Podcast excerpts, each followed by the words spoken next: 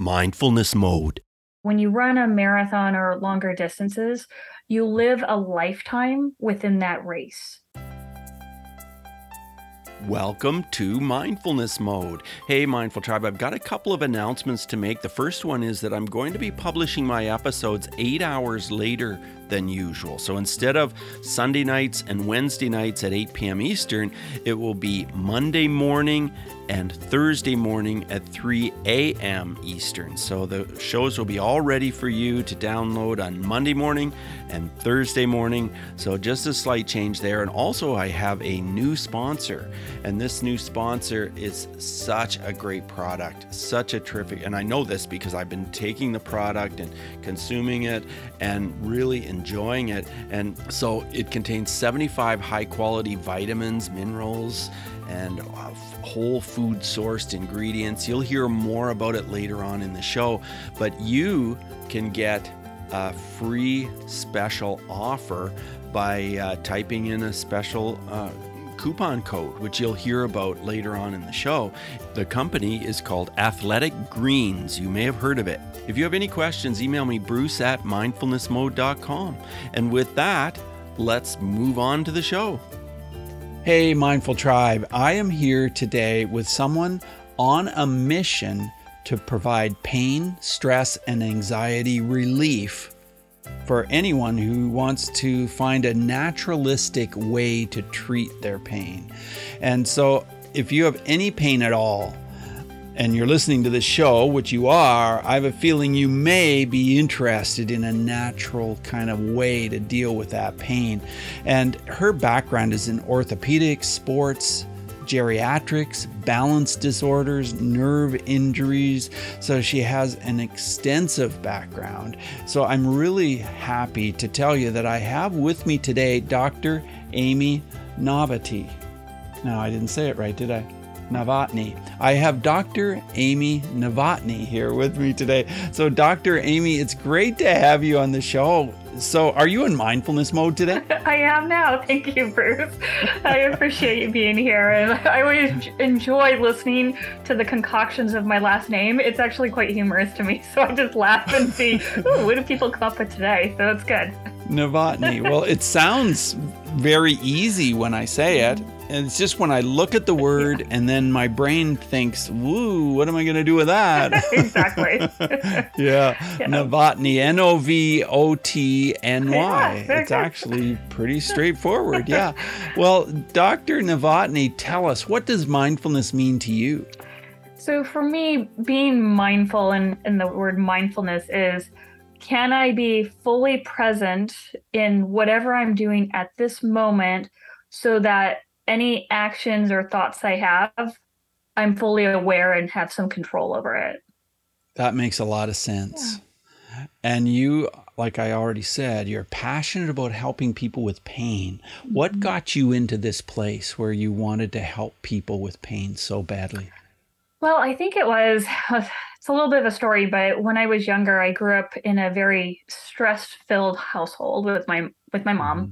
And one of my brothers, and I remember as a kid thinking, "Gosh, I don't ever want to be an adult. All I see is them these, these stress balls, and why is everyone so stressed all the time?" I couldn't understand that. And little did I know that, you know, in my teenage years, I got to experience that stress with my mom and just growing up with her. And then as I got into my college years, I realized how much I enjoyed studying the human body. And I was fascinated by not everything is known about the human body. Here we have a specimen right in front of us, and we have no clue on how to actually help it in many scenarios. And I just became, I was into sports and, and, um, wildlife and nature and I became fascinated by the physical realm of the body. So I did my doctorate in physical therapy and then once I got done with that, I was training for the Boston Marathon, running 8 miles 3 times a week on a treadmill and mm-hmm. I started experimenting with my nervous system. And at the time I didn't realize it was what I was doing, but I changed my body position and my mechanics of how I breathed and I could get pain to go away just like that. Like literally. Wow. Just like that. And I was like, oh, okay. I got off the treadmill. I'm like, wow, I just ran eight miles in under an hour. and I don't feel like I need to stretch. I don't need to foam roll. I don't need to scrape. All these things that I had been telling people as a physical therapist, you have to do this in order to stay pain free. I literally stopped doing all of it. And I haven't done any of that since then. And that was back in 2014. Wow, that's a long time ago. Yeah, yeah, it was. And um, and I've run over 40 some marathons. I've run 100 mile ultra marathons, 50 milers.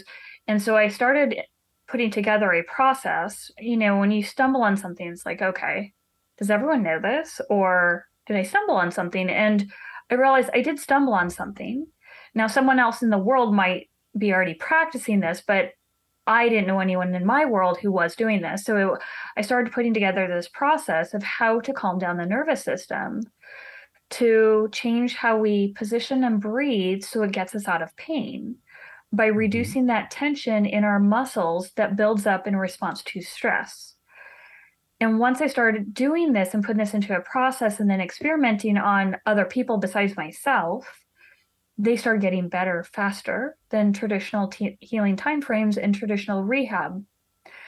And so then I just I dove into it head first, and it led to me going all over the world, being hired to coach someone out of a couple surgeries that led me to the Arctic all the way down to the Antarctica. And then I came back and started my own business. And I now am literally what you said the first words I'm on a mission to help people who really want to decrease medication use, decrease surgeries, different types of in- interventions, and learn what the body really has in terms of healing potential. Wow, this is fascinating. And you skimmed over so much in those few uh, words. Antarctica. What? Yeah. You, yeah. you went to the Antarctica? Tell us about that. Yeah. So, as I started getting this modality up and people started hearing about it, people would come from different places around the country to have me work with them to avoid major surgeries. And one such person was a world famous photographer who wanted to avoid a knee replacement surgery for bone on bone knee pain that he had had for 40 some years. And he came and visited me for several days. I worked with him. He left pain free. And he went to go swimming and he slipped in some water that he had spilled on his floor and he tore up his shoulder. So he had an MRI that showed a rotator cuff tear and biceps involvement. And when he he flew back to see me and he couldn't lift his arm above his waist level. He's like, I can't believe this. I have all these trips all year long and I can't move. I can't have surgery. And I said, I don't believe you need to have surgery. I said, yes, you might have tears, but right now your response is a stress response that's preventing you from moving. It's not necessarily the tears that's preventing you from reaching overhead. So we went against a lot of doctors' advice. And I said, well, let's do some work over the next couple days. And by the time we were done in three days, he could lift his arm overhead completely. Uh, he still had some pain, you know, where he did have the tears, but he could lift his arm completely. And based on doctors and the MRIs, he should have had surgery, but he really didn't need to have surgery. And so he said, I want to hire you to travel around with me and my girlfriend. He's an older gentleman. And I want you to coach me on this process so I don't have to have that shoulder surgery or knee surgery and by the way, I'm going to the Arctic, to Arctic Finland and Arctic Norway to photograph birds up there. And then I'll be going down to Antarctica six months later to photograph the emperor penguins down there. And I said, I'll go. So I said yes. So I went with him, and that led us to be on a Russian icebreaker that went across the Drake Passage. And then the the crew assembled these helicopters on the ship and then the helicopters took us up over sea ice and dropped us off on sea ice and then we trekked to the emperor penguin colonies. And yes wow. this is this is real life not, this is not a hollywood movie. It is really real life and i and i'm a, a side photographer as well i do that on the side and it's one of my greatest passions so i i have photos of this whole entire journey and i've done an art gallery showing on it and all that. But that's a whole separate story. But that's how I got to Antarctica. Wow, yeah. that is fascinating. It really is. Yeah. And it's amazing how we can end up in situations that we never imagined mm-hmm. that we might end up in. Yeah. You know, I, I'm I really believe that there are hundreds and thousands of people that are having surgeries every day who Mm-hmm. don't need to be. Yeah. Do you believe that? I honestly do believe that. And it breaks my heart because, like, just think they're having that surgery. Their life is impacted for the next number of weeks. Their immediate family is impacted. Their work is Yeah. impacted. Their coworkers, their friends. So many lives are impacted by a surgery that often happens because a lack of awareness of how you can get yourself out of the need for that surgery. And it's it's so sad to me. Yeah, it is very sad.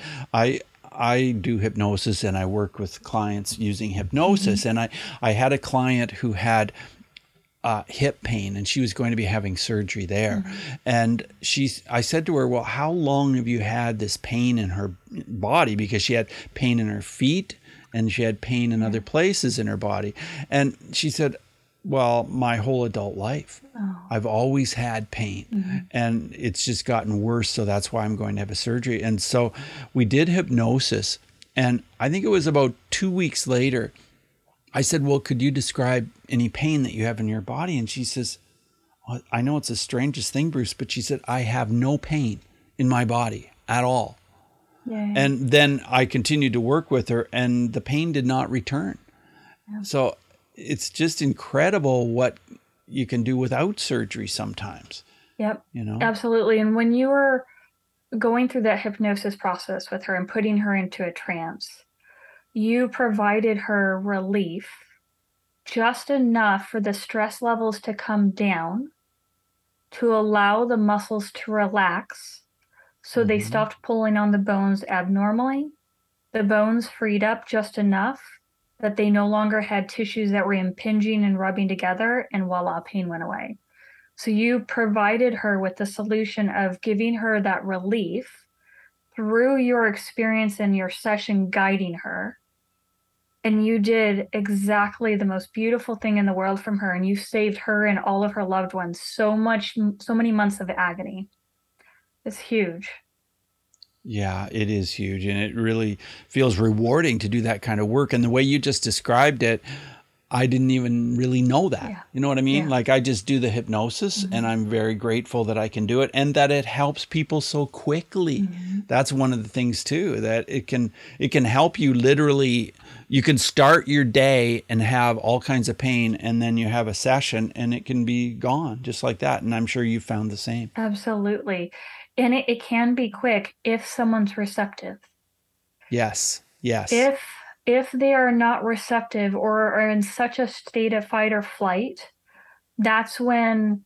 we need to do something with their body to help their body have a different experience by having the rib cage move a little bit more or mm-hmm. incorporating a change in the breathing pattern to help that move more. So sometimes you can calm the mind that releases the stress tension in the body to release the pain like you did sometimes a person needs a little bit more than that because the body has changed so much and it's been layered on top of layers over time. And so that's that's hard to know whether or not a person will just have that benefit just based on like a hypnotic trance or if they're going to need something more involved. And and we don't really know until we've had some experience with the person but both ways are just whatever we can do is, is beautiful to help someone Yeah, it is beautiful. It's great to talk Yeah. with someone like you that has so much expertise. It really is. I want to talk to you about uh, your organization, the PABR Institute, P A B R, mm-hmm. mm-hmm. and and it's found at pabrinstitute.com, P A B R. Yeah, tell us about that. So it stands so PABR stands for pain awareness, breathing relief. So we're looking at how can we get someone from whatever pain they're in, whether it's a physical pain, mental, emotional, stress, spiritual, whatever it is, get them from whatever their pain is to relief by l- helping them develop awareness, awareness of their body position, awareness of the stress tension in their body, awareness of how they are moving, how they are carrying themselves, and then pair that with breathing to get them the relief. And so there are many options for people to go through this experience. So we can work with them one on one, where I work with them individually through Zoom, or there's group sessions as well, where they can work with other individuals, work on their issues in this community as we go through this process. I call it the PABR method, where we're taking them and calming down the nervous system so that the body feels itself relaxing. And then from there, we have to learn how to stabilize that body in that new position. Because it's one thing to learn how to relax your body, but if you don't know how to exist and move in that relaxed state, you will quickly revert back to your previous state of hyper alert, hyper vigilant, tense mode. And so I tell people the work isn't done after one session. Even if you get pain relief after one session, your work isn't done because your body doesn't know how to stay that way. So that's what we have to work on is get you to feel how to decrease overuse of your back muscles that pinch on that fight or flight nervous system and get those muscles to relax and get you to stabilize your body in other ways. And so that's what the process is, whether you do it one on one or whether you do it in a group, either way it can help. And I have many, many free resources as well online through, you know, various social media. Right. Okay. Mm-hmm. Well, uh, yeah, Mindful Tribe, check out some of those resources. Yeah, yeah. check out on social media, see Amy mm-hmm. on social media. I assume we just write in your name on social media, right? Yep. Just put in either Amy Novotny, Dr. Amy Novotny, one of those two, and you'll get many results and you can sort through them, see if you really awesome. want to watch it all. awesome. Well, something I want to know about is your book, mm-hmm. Success Habits of Super Achievers. Yeah. Tell us about that. So, that was a collaboration book. Um, and there's so many, many uh, well known people in the personal development world in that book as well. And so, what I spoke about in that is that some of the different habits that have led me to where I am now, to have had successes in the endurance athleticism world, to have success in the photography world, to in the business world. And what my journey has been as I've created this PABR method and some of the struggles too. There are many struggles. It's not all peaches and cream. It's there's a lot of hardship to go through and wading through that and holding on to that last thread as I'm thinking, okay, do I give up? Do I let go and just holding on and just getting over those dips and get back up to the, you know, the highs and how I'm impacting people. And so the book and the chapter in there that really details kind of my journey and some of the things that have led me to have these successes. So much of it is that consistency. And for me, it's been I have to put my health first. So that means in the mornings, taking care of me and being mindful of what I put in my body and how much sleep I get. That's been really significant in my success. If I don't do that, I can feel my energy, you know, drain and I can feel how it impacts other people around me and how I show up. I'm not my best self if I'm not taking care of my health. Well, you know, looking at you right now, you seem very grounded, you seem very relaxed, and I don't see any tension or stress on your face at all. And I'm used to looking at people and kind of evaluating that way. But I'm really wanting to go back and talk about your your running life. Yeah.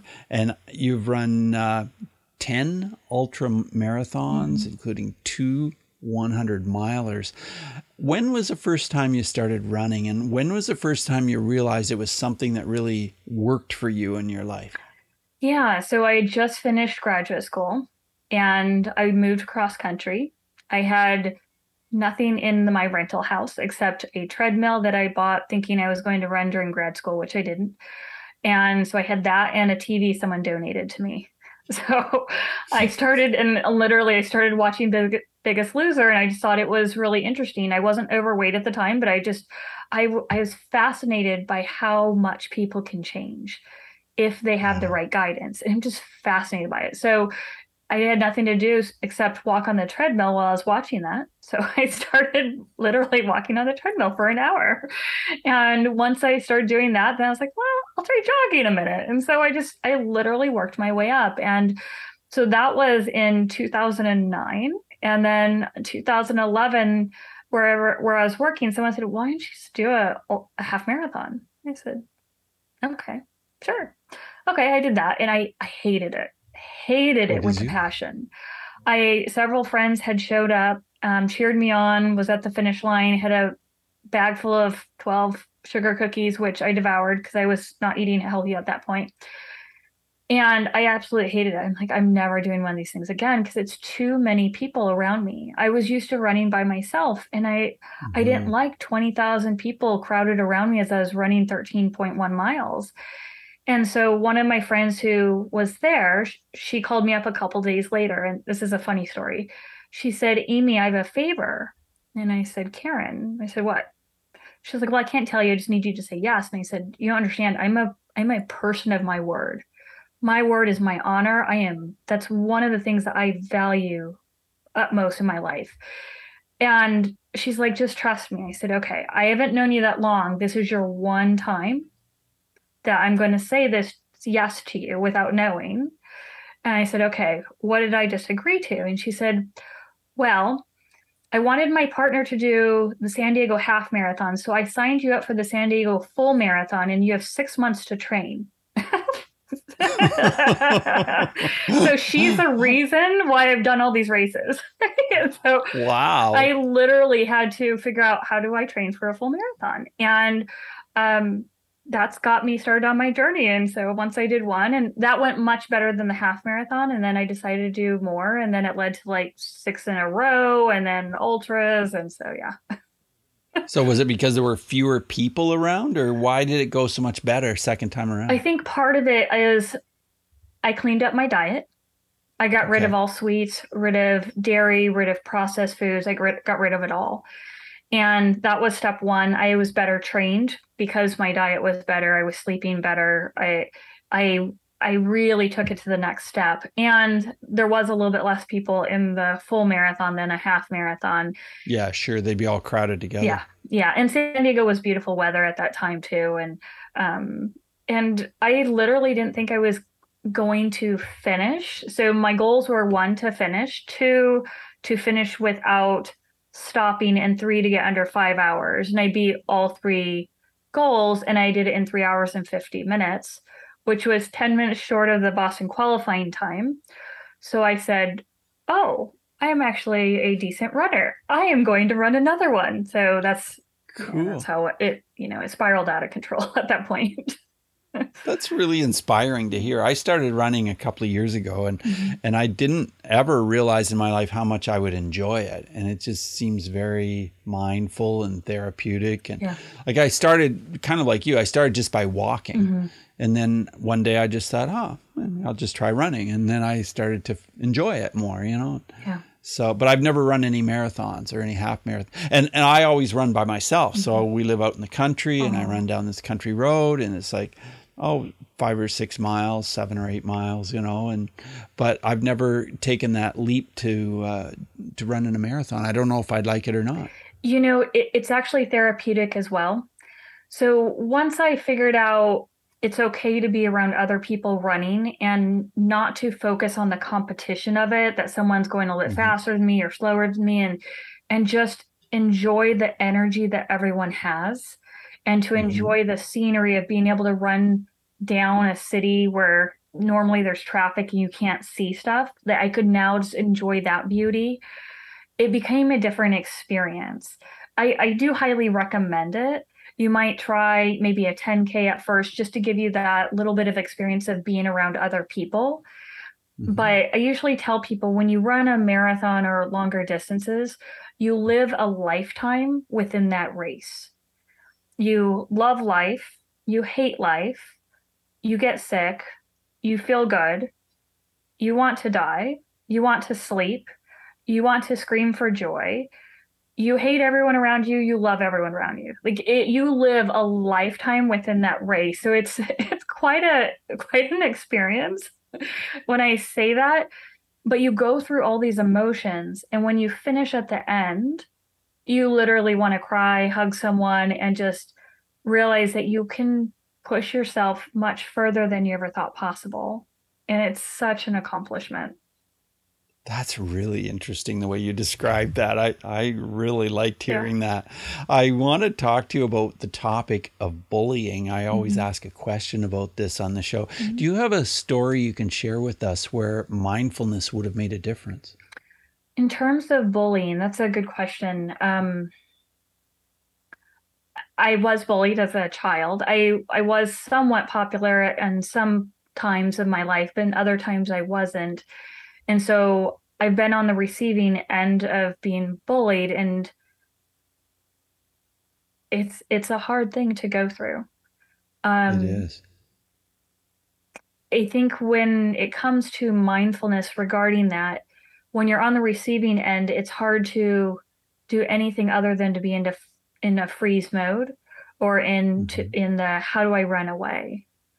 And in terms of the person who's doing the bullying, I think there needs to be some awareness that that person is hurting somehow.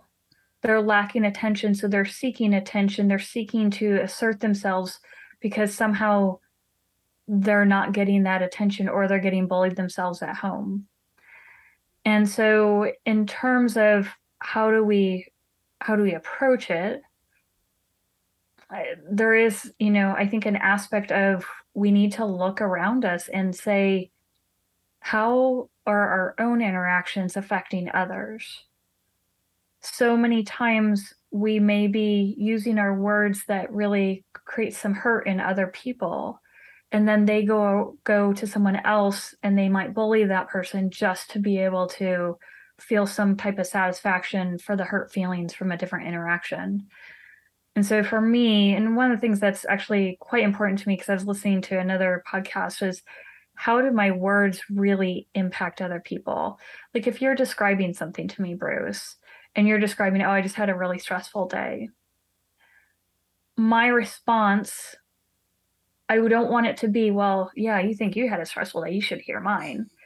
And yeah. and that's often the way we relate to people, thinking, oh, yeah. let's share some commonality. But instead of me pausing and being mindful, you know what, you're sharing and being vulnerable to me. Let me be present for you to help you through that. I took away your thunder and said, okay, well, let's turn it back to me and my attempts to relate to you, but I really didn't. And so mm-hmm. I think how we interact with people and using our words can really help us in the sense of even if in an adult situation someone's bullying someone else, how can we use our words and really listen instead of using our words to turn the attention back to us. So I love the way you've described that. Thank you. Yeah.